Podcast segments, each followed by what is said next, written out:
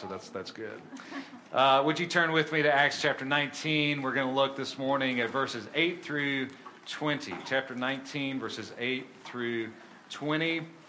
And uh, if you're able, would you stand with me as we read this portion of God's Word?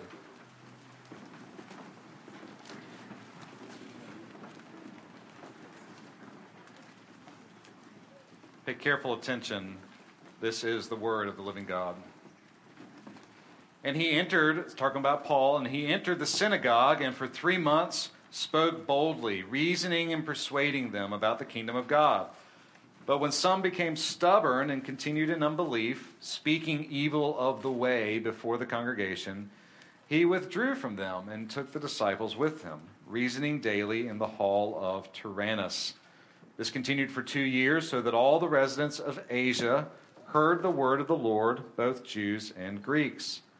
And God was doing extraordinary miracles by the hands of Paul, so that even handkerchiefs or aprons that had touched his skin were carried away to the sick, and their diseases left them, and the evil spirits came out of them. Then some of the itinerant Jewish exorcists undertook to invoke the name of the Lord Jesus over those who had evil spirits, saying, I adjure you by the Jesus whom Paul proclaims. Seven sons of a Jewish high priest named Sceva were doing this, but the evil spirit answered them Jesus I know, and Paul I recognize, but who are you?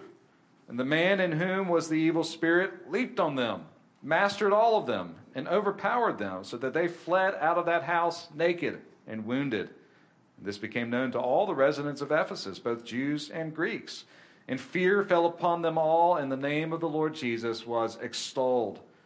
Also, many of those who were now believers came confessing and divulging their practices. And a number of those who had practiced magic arts brought their books together and burned them in the sight of all. And they counted the value of them and found it came to 50,000 pieces of silver. So the word of the Lord continued to increase and prevail mightily.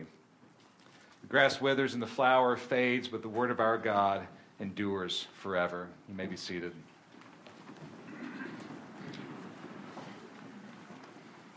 Would you pray with me as we ask the Lord's help?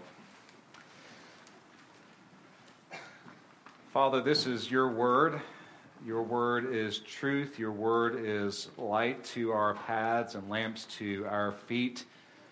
Your word is life. So, Father, we pray that you would, by your Holy Spirit, help us to understand your word, help us to believe it, uh, help us to lay it up in our hearts and practice it in our lives. And we pray, Father, that you would be glorified in our midst today. And Lord, we ask that as we examine this portion of the book of Acts and see how you were at work in Paul's ministry, uh, that we would see through that, that we would continue to see Jesus lifted up and drawing all men to himself. We pray all of this in his precious name. Amen.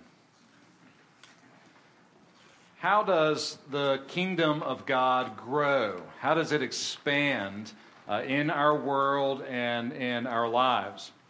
Jesus, throughout his ministry, told many parables about how the kingdom comes, what it's like, what it looks like, how it grows. Uh, and there's a couple of parables that kind of capture this growth of the kingdom, how it, how it happens. Jesus had a, a wonderfully vivid way of explaining spiritual truths. In one parable, Jesus said that the kingdom is like a grain of a mustard seed. It's very, very small. And yet, when it's planted in the ground, it grows larger than all the other plants of the garden. And he says somewhere else that it's like a little bit of leaven hidden in dough or hidden in flour uh, that spreads throughout the whole loaf until the whole loaf is leavened and begins to rise you get the idea from these parables that the kingdom often starts out slow, starts out small, but then it grows and it spreads gradually and progressively. Uh, last week, in the passage that we looked at just prior to these verses that we read this morning, uh, we saw Luke emphasizing this progress in terms of how, how coming to Christ, to embrace him in the gospel, often involves a process. And so we, we talked about Apollos and how he had a lot of understanding, but he was missing a little bit in his faith, and he, he needed to know more about Jesus. And when he did, he, he had a complete faith. And the same thing with the 12 disciples of John the Baptist that Paul encountered. They had some information, but they didn't have it all. But God was, through all of that, working progressively through a process to bring them to faith in Jesus Christ. The Lord lovingly leads us through many circumstances in our lives, uh, at last, often bringing us to a true and lasting faith in Jesus as Savior. Luke continues to emphasize that same idea of progress the kingdom of God progressing both in the world geographically, but also in our lives. The work of Christ growing and moving forward. But here in this passage, the emphasis seems to fall on how the kingdom of God overcomes the kingdom of darkness, how the kingdom of God progressively, steadily overcomes the kingdoms of this world, both out there, but also in our own lives, in, in our growth in grace. And particularly, we see how the light of Jesus Christ overcomes the darkness of sin in our lives. It's kind of like uh, the light of the morning sun, which many of you saw today if you came for a sunrise service or if you came to cook breakfast for the sunrise service. It's like the light of the morning sun, it breaks the darkness at dawn. And that's how it is in coming to Jesus. Uh, we have the light of the gospel, the light of God's word, shine on our sin. We see our sin, we see our need for Jesus, and He enlightens our hearts and our minds, and we can embrace Jesus. And there's this decisive break with the darkness. There's a decisive move from the kingdom of darkness into the kingdom of light. Uh, no longer belonging to the sons of Adam, but now belonging to Jesus as our covenant redeemer. There's a break, there's an immediate transfer as we embrace Jesus in the gospel. But at the same time, while there's a decisive break, we know that not everything in our lives changes all at once. That light that breaks into our darkness, as the Proverbs say, uh, grows brighter and brighter until full day. Isn't that how the Lord works in our lives? He brings us into the light of His grace in Jesus Christ, who is the light of our world. And then he progressively, over time, through process, sometimes slowly, sometimes quickly, sometimes painfully, sometimes joyfully, but always at work. God is always at work overcoming the darkness of sin in our hearts. And, and that's part of, that's largely what we see happening in Ephesus during Paul's nearly three year ministry there. And isn't it good news that that's what the risen Lord Jesus continues to do even now, today, in our lives? So let's look at how the light overcomes the darkness, particularly in two ways in this passage this morning. Uh, first, we see the light overcoming the darkness through the power of the name of the Lord Jesus. And there's a fun little story. There's kind of an ironic little story of a misuse of the name of Jesus and the exaltation of the name of Jesus, even in spite of this misuse. Light overcomes darkness in the name of the Lord Jesus. And then, second, we see we'll look at light overcoming darkness through the honest confession of sin, bringing what's dark in our hearts into the light of God's grace and gospel. Uh, so let's look first at how light overcomes darkness in the name of the Lord Jesus. If you were following the story, you notice in verses 8 through 17, there's this uh, scene of Paul, having returned to Ephesus, he, he kind of takes up his normal pattern of ministry to the Jews first. He goes to the synagogue. He has this little bit of a honeymoon phase there. It's a longer period of time uh, in the synagogue that he can teach, and he's reasoning, he's persuading, he's dialoguing with the Jews about the kingdom of God and seeking to win them over to Jesus as the long promised Messiah. And accompanying this ministry in the synagogue for about two months, or about three months rather, accompanying this ministry uh, are these powerful deeds that God is doing to confirm Paul's message. So Paul reasons in the synagogues for about in the synagogue for about three months. There's opposition. He leaves. He goes to this public lecture hall where he can reason daily, kind of in the middle of the day in Ephesus. Uh, where many can come, Jews and Greeks alike, can come and hear of this good news of Jesus. And notice what, what happens as Paul is doing this. Verse 11, Luke tells us God was doing extraordinary miracles by the hands of Paul, so that even handkerchiefs and aprons that had touched his skin were carried away to the sick. Their diseases left them, and the evil spirits came out of them. God accompanies Paul's teaching with what Luke calls extraordinary deeds of power. Uh, this is another case of Luke kind of engaging in understatement. He literally is saying that these deeds were not ordinary, which is an understatement if you think about what was happening. Paul's handkerchiefs, maybe a, work cloth that he would have wiped his hands and brow with, his work apron as he was a tent maker making tents uh, on either side of when he was lecturing. God was somehow mysteriously imbuing these pieces of uh, clothing with power. It's not superstitious, wasn't magic. God was choosing to work through this to bring healing to people and cast out demons through Paul. Now, we might ask, why, why this? This seems odd. This is a little bit unusual in the book of Acts. And I think a lot of it has to do with where Paul is in Ephesus and how much darkness there was and how much they needed light. Ephesus was kind of a, a hub in the Roman Empire for all of these different religions, all of these different cults, all of these different magical practices. There was kind of this hodgepodge, kind of a smorgasbord of religious views, magical practices that all kind of met in Ephesus. This is kind of what it was known for. Just like Corinth was kind of known for immorality, Ephesus was known for magic. And uh, when we talk about magic, we're not talking about you know picking up the, the book at the bookstore about how to how to do card tricks or how to pull a rabbit out of a hat or you know the thing where you've got the scarf that never ends and it's multicolored. We're not talking about that kind of magic, right? Uh, this is this is darkness. This is evil. This is wickedness. These are attempts to manipulate nature through incantations, through the use of names and phrases and sorcery. These are all the things that the Old Testament basically calls an aberration and an abhorrence uh, to God's revelation of Himself in the Bible. So when we talk about magic, we're not talking about you know just card tricks and things like that. These were evil things, and it all found a hospitable home in Ephesus. And in some ways, God meets the people where they are he uses things like Paul's handkerchief and Paul's apron to perform these deeds of power. But they went far beyond anything that they had seen in Ephesus. They were not ordinary, they were extraordinary deeds of power that were bringing the power of the kingdom of God to bear in Ephesus through the name of the Lord Jesus. Not only is Paul meeting them where they are, God is meeting them where they are kind of superstitious, but he brings them into the light. But as you can imagine, people who are in Ephesus are kind of attracted to this, perhaps for the wrong reasons. And so we see these itinerant Jewish exorcists, the sons of Sceva, seven sons of a Jewish priest. We don't really know anything about this priest or anything about his sons beyond what we read here.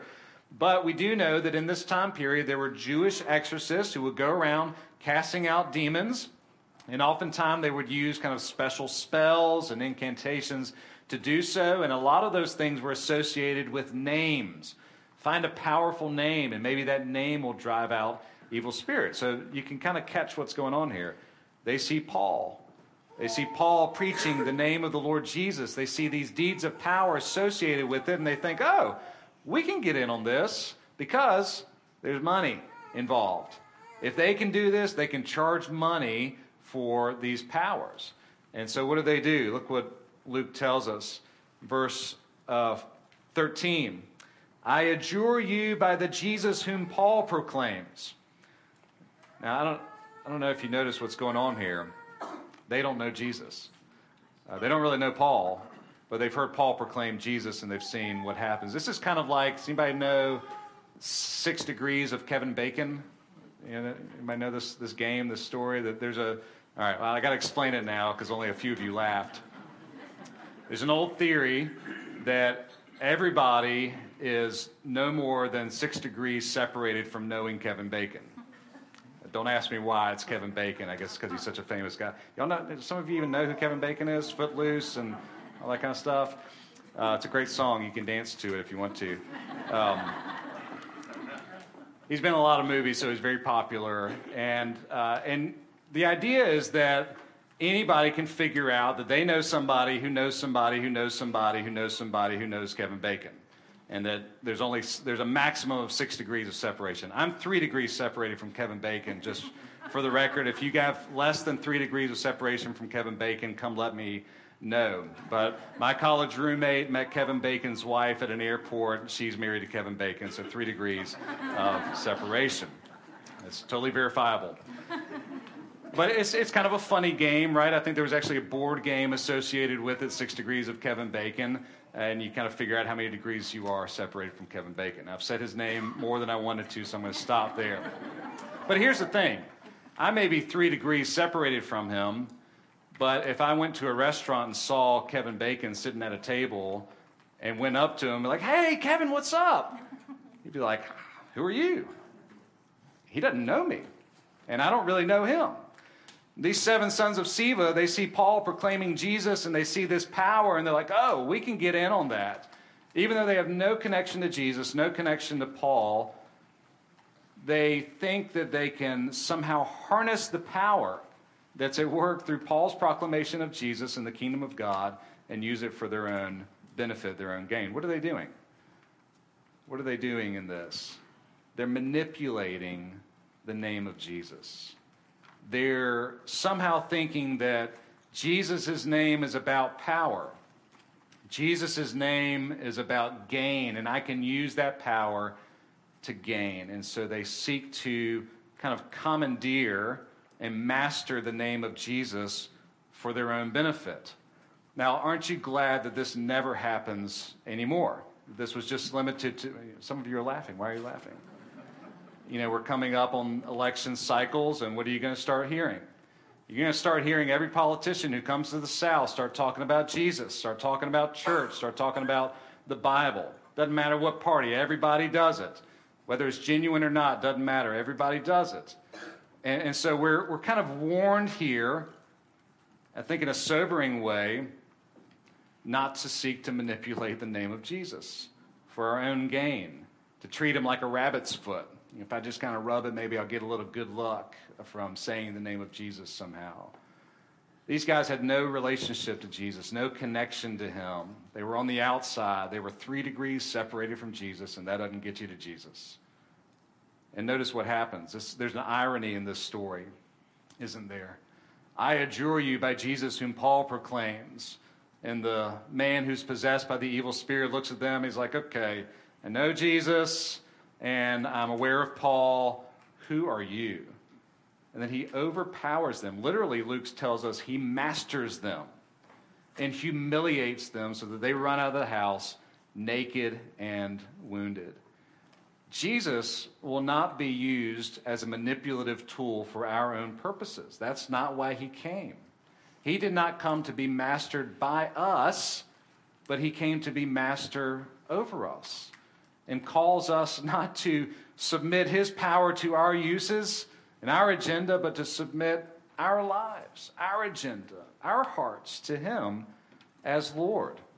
There's an abuse of the name of Jesus here, and yet Jesus' name, even at the end of that, we're told in verse 17, his name was still extolled. It was lifted up. People saw what happened, and there was a, a healthy fear in response to the wounding and humiliation of these seven sons of Sceva, uh, where Jesus was lifted up. They saw fake power for what it was, and they saw real power in Jesus. And many believed as a result of that. Light overcomes darkness in the name of Jesus. But notice also, and we'll, we'll kind of settle here for a moment, uh, the second point, that light overcomes darkness through honest confession of sin in response to this humiliation of the seven sons of Sceva and the extolling of the, of the name of the Lord Jesus in a proper way, uh, fitting to his honor and glory, uh, there's a result that many of the believers in Ephesus start to experience spiritual renewal in response to this event. Notice verse 18. Many of those who were now believers came confessing and divulging their practices, speaking specifically of these magic practices, these kind of, uh, for you Harry Potter fans, the dark arts uh, that they were engaged in. They came and began to confess and divulge them, even publicly gathering their books together, books with spells and incantations and so forth that they would use for their own gain. Uh, you know, make somebody fall in love with you, have power over somebody, whatever. There was a spell for everything.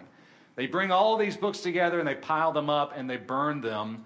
Books valuing, Luke tells us, 50,000 pieces of silver. This be, you know, millions of dollars roughly in today's money, counting the income that would come from from all of that. Here's, here's what I want you to see here. These are already believers. These are people who have come into the kingdom of God through faith in Jesus Christ, through Paul's preaching, and yet they still were holding on to these practices that were characteristic of their former life. And then when they see this incident with the seven sons of Sceva and the evil Spirit who overcame them and mastered them, there's this movement of the Holy Spirit in their lives where they begin to confess and repent of these practices that they had still held on to. And notice what Luke says they weren't just confessing them, he says they were confessing and divulging them.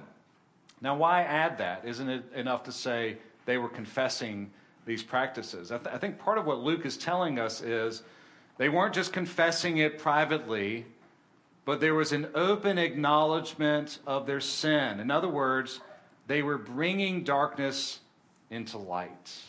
They were bringing the dark things of their heart, the dark things of their former ways of life, into the light. I just want you to notice a few things about this. Um, first, it was a process. It was a process. Luke uses in verse 18 what uh, just what are called imperfect verbs, which is a, a, grammatical way of saying they were ongoing verbs. They kept happening, right? It was progressive, it wasn't a one and done thing.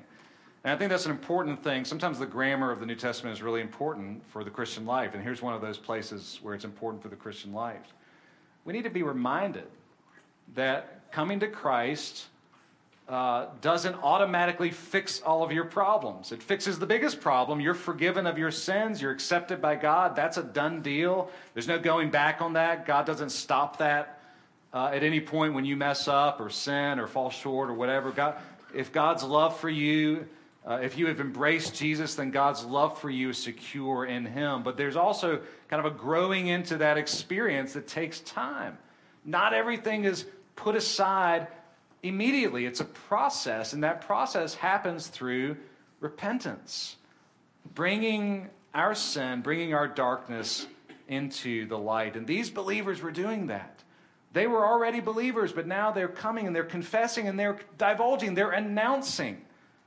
This word divulging is used often to just describe uh, what God has done. They announced what God has done. They announced good news. They announced that Jesus had risen. And here they were, they were announcing that they were still sinners.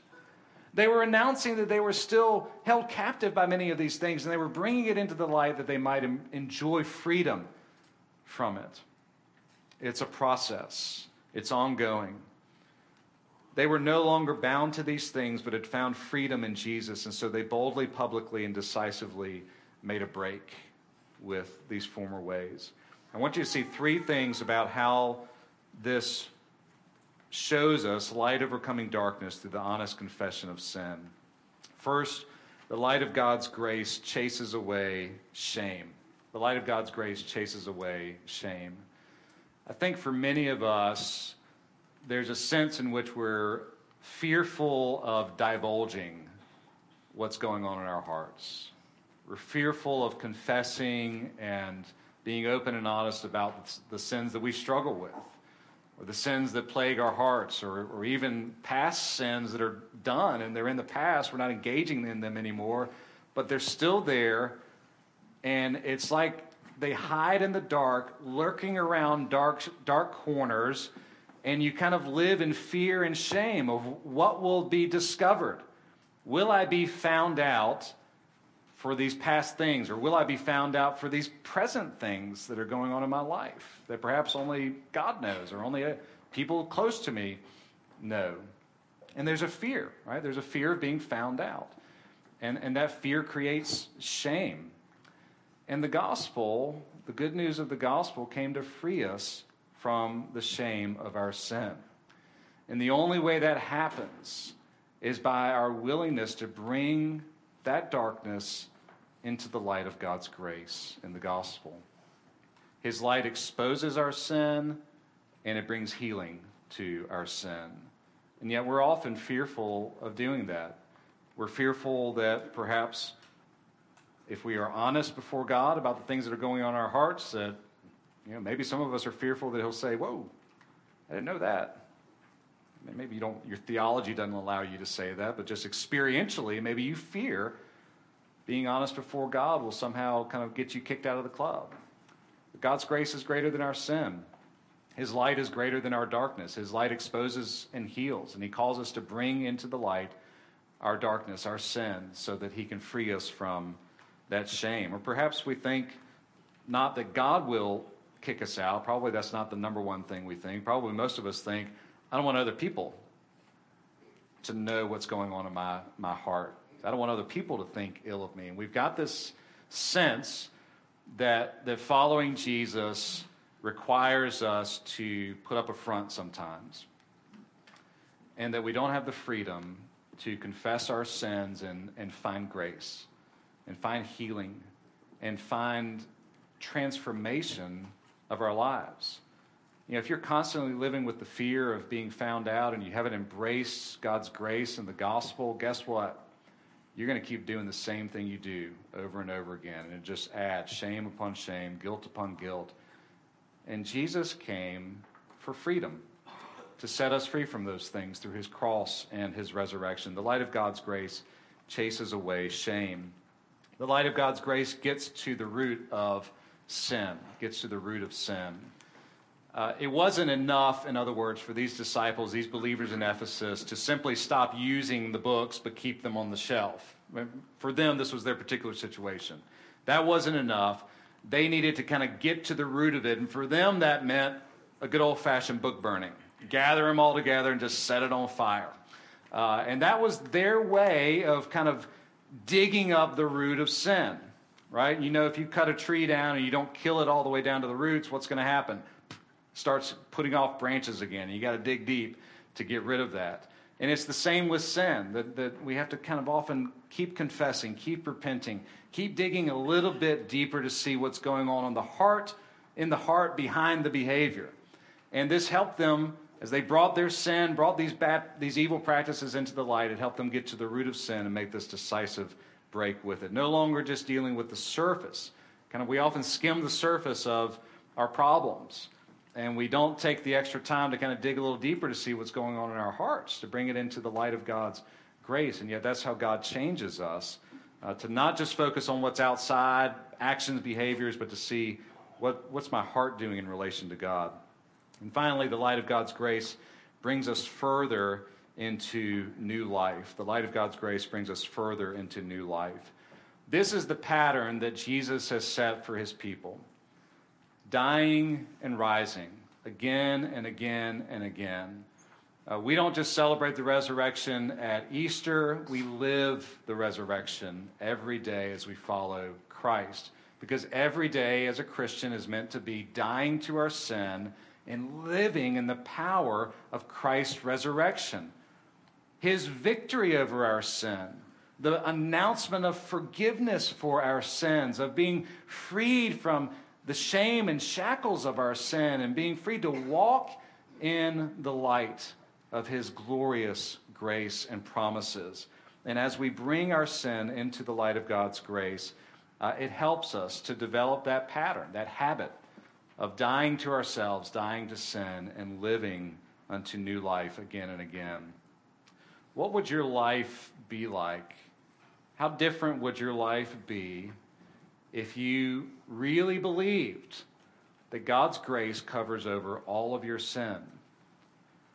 what would your life be like if you really believed that you can stand in the presence of a holy God who despises sin, but you can stand in his presence without shame, without fear, because the love of God in Christ has cast out all fear, because his love is perfect love? What, what difference would that make if you knew that because of Jesus, you could pour out the things that you struggle with. You know, put them on whatever scale you want to, how bad they are, doesn't matter.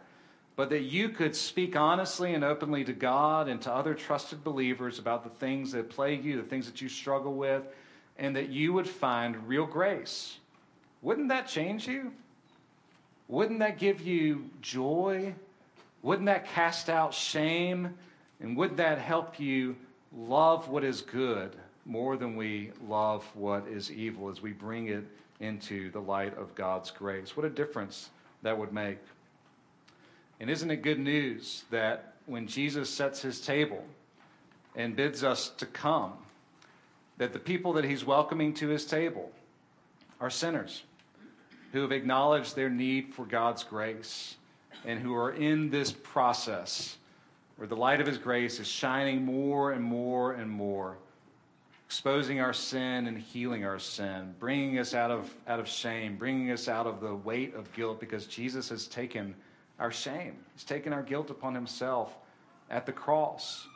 And he bore it into the tomb, and it was buried, and he rose again from the dead, conquering it and putting it away from us. Jesus welcomes us to himself in the gospel promising forgiveness and cleansing. And, and he welcomes all those who have put their faith in him to come to his table and to find renewal, to find strength, to find the assurance, the reminder Christ died for you. And Christ lives for you. And in Christ, all sin and all shame is put away. We need not fear the light but can bring it all into the light and the confidence of His grace. May we do that, and, and as we do, may He make us a people confident in His promises, gracious and loving towards one another as we walk together in this life. Would you pray?